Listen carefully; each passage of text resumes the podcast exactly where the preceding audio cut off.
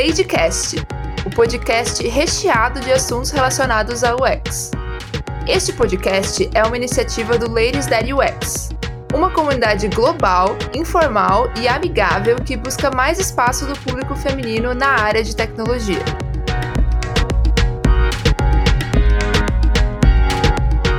Bem-vindas a mais um episódio do podcast da comunidade Ladies That UX Brasil. Meu nome é Laís e eu sou líder do capítulo de Campinas, São Paulo. E eu sou a Ana, que faço as edições do podcast e estou em Florianópolis, Santa Catarina. O episódio de hoje é o primeiro a pincelar uma das maiores e mais importantes áreas dentro do universo da experiência do usuário, o famoso design visual. Hoje a gente vai falar sobre design system e design ops. E esse assunto é muito legal, né, Laís? Um bom design system pode ajudar nos processos, autonomia e agilidade no desenvolvimento do produto e deixar não só o time de design, mas todos os envolvidos bem alinhados, né? É isso mesmo, Ana. E para bater um papo com a gente hoje, chamamos a nossa amiga Amanda Ferrareto. Amanda é publicitária de formação e sempre teve uma paixão maior pelo design. Começou a sua história como diretora de arte, passando por empresas e agências de publicidade, e há dois anos fez sua migração para o digital Hoje atua como UX UI na UIMI em Campinas. E aí, Amanda, tudo bem? Estamos muito honradas por você ter aceitado o nosso convite. Oi, meninas. É, primeiramente, oi para todas que estão nos ouvindo. Eu sempre quis falar isso. eu queria dizer que eu tô muito feliz por receber esse convite. É realmente uma honra fazer parte desse projeto do Leires. Ai, que legal, Amanda prazer pra gente também ter você aqui. E para começar, que tal tu contar um pouquinho assim sobre como você chegou até aqui, sua trajetória? Lógico, vamos lá. A minha história, ela começa com a minha formação de publicidade e propaganda, como a Laís comentou. É, eu sempre tive essa inclinação para o design, então naturalmente eu segui para o lado do design gráfico. Eu atuei alguns anos aí como diretora de arte, passei né, por agências, por empresas, só que eu não sentia um real propósito no que eu estava fazendo na época. E foi aí que eu comecei a ouvir falar sobre a atuação do UX e UI designer no mercado. Eu já fazia alguns sites na época, só que eu não tinha é, a mínima ideia do que era olhar para a experiência do usuário e muito menos entender a parte de descoberta de um produto. Então eu, como muitas ladies que eu, que eu acredito que também estão passando por isso, foquei em fazer essa migração de carreira e há dois anos eu me encontrei assim como profissional. Eu tive a oportunidade de trabalhar com diferentes times, diferentes empresas e além disso eu tive a oportunidade de colaborar com o Mondrian, que é um dos nossos assuntos hoje. É o Mondrian é Design System da Claro e com com certeza foi uma experiência muito rica e divertida para mim. Hoje o que eu faço realmente tem sentido para mim, né? E é muito bom ver o resultado e o impacto do meu trabalho na vida das pessoas. Ai, muito lindo, Amanda. E para quem não conhece, explica um pouquinho pra gente o que é de fato um design system e por que que ele é tão importante. Ah, legal. Eu acho que é importante a gente ver que a gente vive num cenário onde as empresas elas querem fazer as entregas de produto é, ou serviço cada vez mais rápido. É o famoso para ontem. E além disso, muitas empresas ou até mesmo startups possuem mais de um público ou mais de um serviço e provavelmente elas desenvolvem para mais de um tipo de plataforma. Então, elas acabam acreditando que uma forma de chegar a essa agilidade é fazendo mais contratação. Imagina, se eu tenho um time com mais braços, entre aspas, então eu produzo mais. famosa grávida, né? É, nove grávidas, um bebê em nove meses. em um mês, né? Exato. Só que, meu, isso não é verdade, né? A verdade é que a, a cada novo designer que entra, ou a cada nova squad criada, novas ideias também vão entrando e novos estilos de trabalho vão surgindo. E isso acaba gerando muita inconsistência, o que acaba gerando retrabalho e por fim acaba gerando um custos altos de manutenção, né? Então é aí que o design system entra. É, ele traz esse conjunto de padrões de design e códigos de desenvolvimento que quando somados, ou seja, quando componentizados, como a gente fala, eles trazem a consistência e as boas práticas para aquele produto. Com isso, você deixa de perder tempo criando os mesmos componentes, agindo naquelas mesmas tarefas e utiliza esse tempo focando nas soluções. É verdade. Nossa, isso é muito legal. E você falou das novas contratações, do time e que a gente precisa desenvolver esse conjunto de padrões, mas assim, a gente sabe que para desenvolver um produto, a gente passa por diversas fases, né, de UX. E qual seria o momento ideal para implementar o design system de um produto? Qual dessas fases assim seria legal começar a criar o design system assim, de um novo produto na empresa? Ah, acho legal comentar, Ana, que primeiro a gente precisa entender que um design system não é um style guide, né? Para começar uhum. daí, né? Claro. e que o que funciona para uma empresa talvez não funcione para outra. A gente precisa ter essa consciência. É legal a gente ter a ideia de que o design system é um produto também e que servirá para a criação de outros produtos. Então vamos lá, ele precisa de uma construção, ele precisa de um roadmap, é precisa de estratégias, a gente precisa de um PO olhando para esse produto, porque você precisa de alguém que responda pelas decisões, pelas melhores decisões em cima desse design system. Uhum. E eu acho que, acima de tudo, ele precisa ser desenvolvido com os desenvolvedores ou com uma equipe de engenharia, porque sem tecnologia não existe design system. Então, para entender se essa é a solução da sua empresa, a gente precisa conhecer e entender todos os problemas relacionados aos fluxos de trabalho existentes como trabalhar um formato de pesquisa com os usuários mesmo, um formato que talvez a gente já esteja mais acostumado. Só que ó, ao invés de a gente olhar para o cliente lá na ponta, a gente olha para os designers mesmos e, e para os desenvolvedores. Então a gente precisa de um momento de descoberta para entender, por exemplo, poxa, as pessoas elas estão perdendo realmente tempo nas mesmas tarefas. A gente precisa de um momento para entrevistar essas pessoas, para criar a definição de como vai ser esse produto.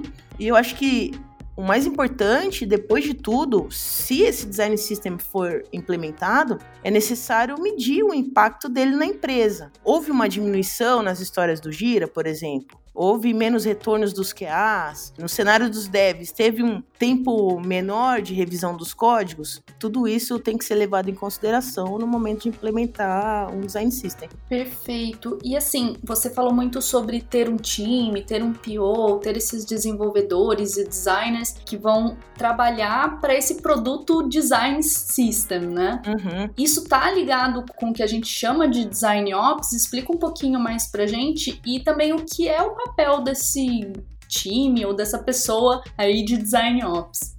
Legal. É bem o que você comentou, né, Laís? Se a gente parar para refletir, a gente vê o quanto o design ele tem evoluído e ganhado protagonismo dentro das empresas. A gente vê que o nosso mercado ele tá bombando. Hoje a gente tem 10 milhões de cargos. A gente tem UX, tem UI, tem Product, né?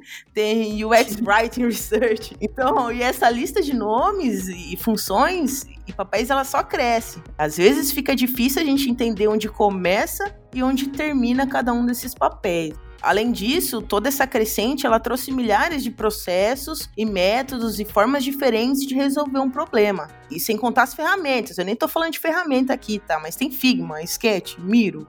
Cada pessoa tem um costume de usar uma nisso a gente ainda inclui o desafio do design system, que, de novo, ele procura trazer a velocidade e uma qualidade nas entregas de interface. Agora imagina administrar tudo isso e conseguir focar em o que fazer e não em como fazer. Então, o design ops, ele pode ser um time ou ele pode ser uma pessoa que trata dessas ferramentas e aí aqui eu estou incluindo o design system trata dos processos, das pessoas e também tem uma pegada de governança. Ele tem a responsabilidade de otimizar e padronizar todos esses pilares de forma que ele torne possível escalar a entrega daquele produto. É bom falar também que é errado dizer que esse time ou essa pessoa de design ops é a pessoa que cuida do design system porque não é só isso. Na verdade, é muito mais. E também eu acho que é errado a gente pensar que um design system existe sem design ops que eu acho que também não faz nenhum sentido, né? A gente precisa realmente dessa gestão, digamos assim. O design ops é muito mais que isso. Amei essa resposta. E pensando nisso, assim, que um design ops não acontece sem o design system, não existe é um sem o outro. Você acha que todas as empresas um dia vão precisar de uma equipe de design ops e de um design system? Nossa, Ana, eu acho que eu não tenho nem dúvidas, viu? A gente tá vivendo o coronavírus. Ele tá mostrando isso pra gente. E muitas empresas, elas adotarão o trabalho remoto assim para sempre.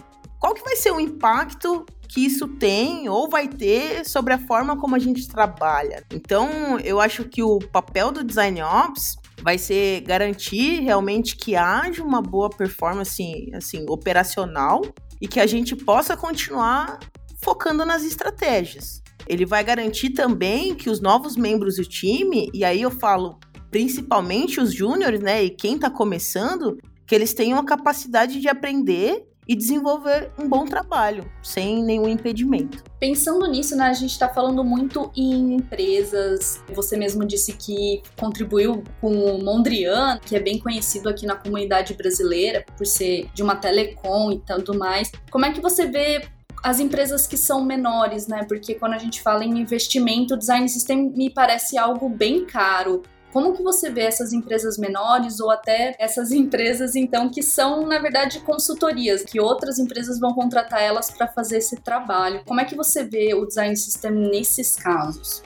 É uma boa pergunta. Acho que o design system nas pequenas empresas, eles precisam ser bem realmente analisados. É muito do que a gente falou sobre o momento de implementação. Às vezes essas pequenas empresas, talvez elas já tenham um produto há bastante tempo no mercado, bem evoluído, então elas teriam que ter esse trabalho de análise mesmo, de olhar para ver se isso ajudaria na velocidade do time, na velocidade de entrega, se isso realmente agregaria valor. Eu acho que o maior trabalho dela seria reunir tudo que já foi feito, sabe?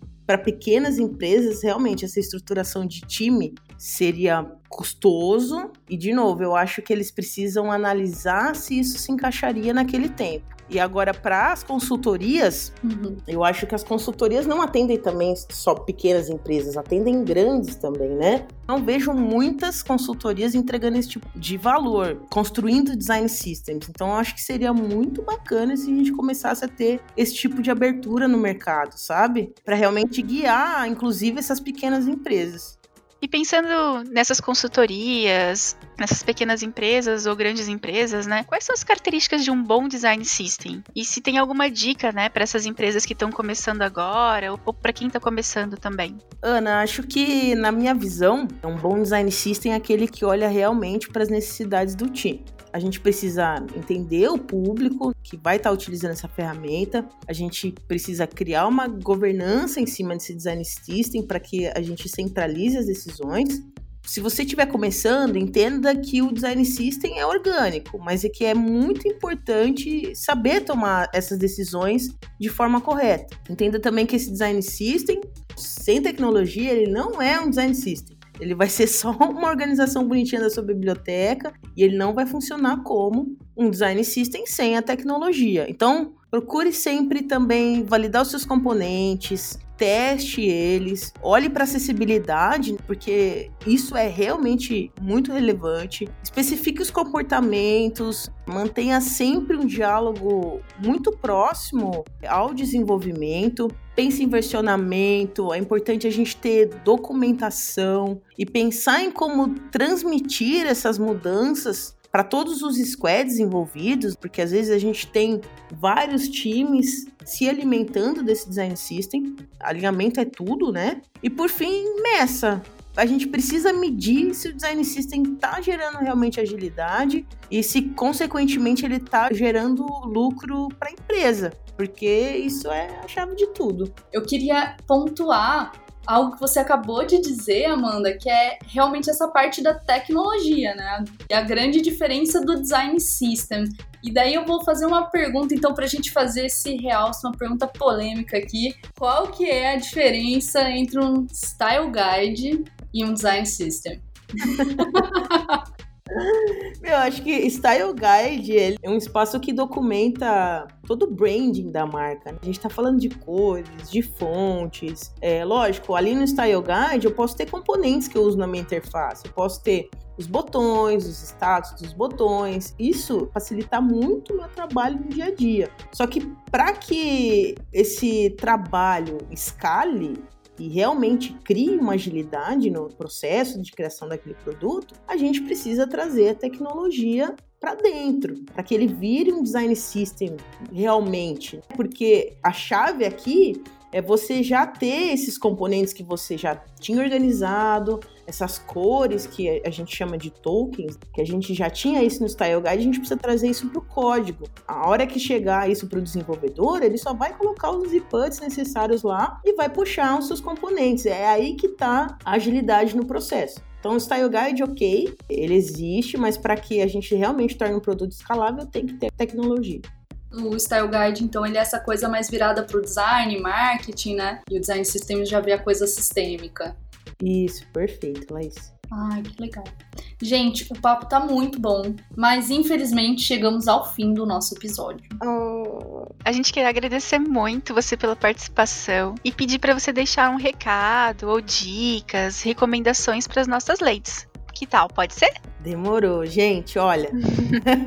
Seguinte, eu trouxe algumas dicas aqui de referências e do mercado também. A primeira que eu vou falar para vocês são os cursos. Eu indico o curso da Meiuca. Os caras são pioneiros aqui no Brasil em criação de design system. Eles têm muitos artigos no Medium, inclusive, sobre design ops. Eu já fiz curso da Meiuca, super recomendo. O que eu trouxe também é um toolkit, porque como a gente falou aqui de pequenas empresas e tudo mais, esse toolkit ele é do Design Ops Lab e lá vocês vão encontrar alguns canvas que vão ajudar a começar essa estrutura de Design Ops na sua empresa.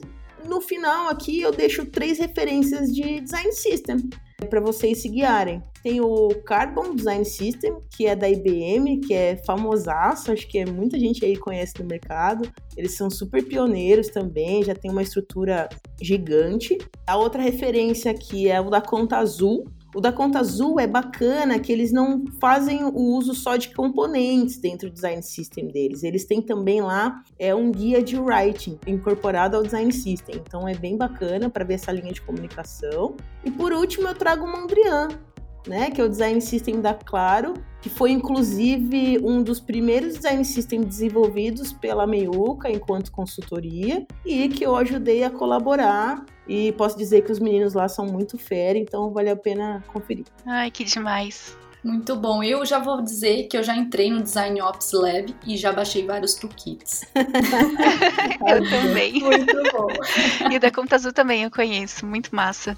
É muito massa. Finalizamos aqui o nosso bate-papo hoje com a Amanda Ferrareto, mais uma lady incrível do mercado de UX. E esperamos que vocês tenham gostado.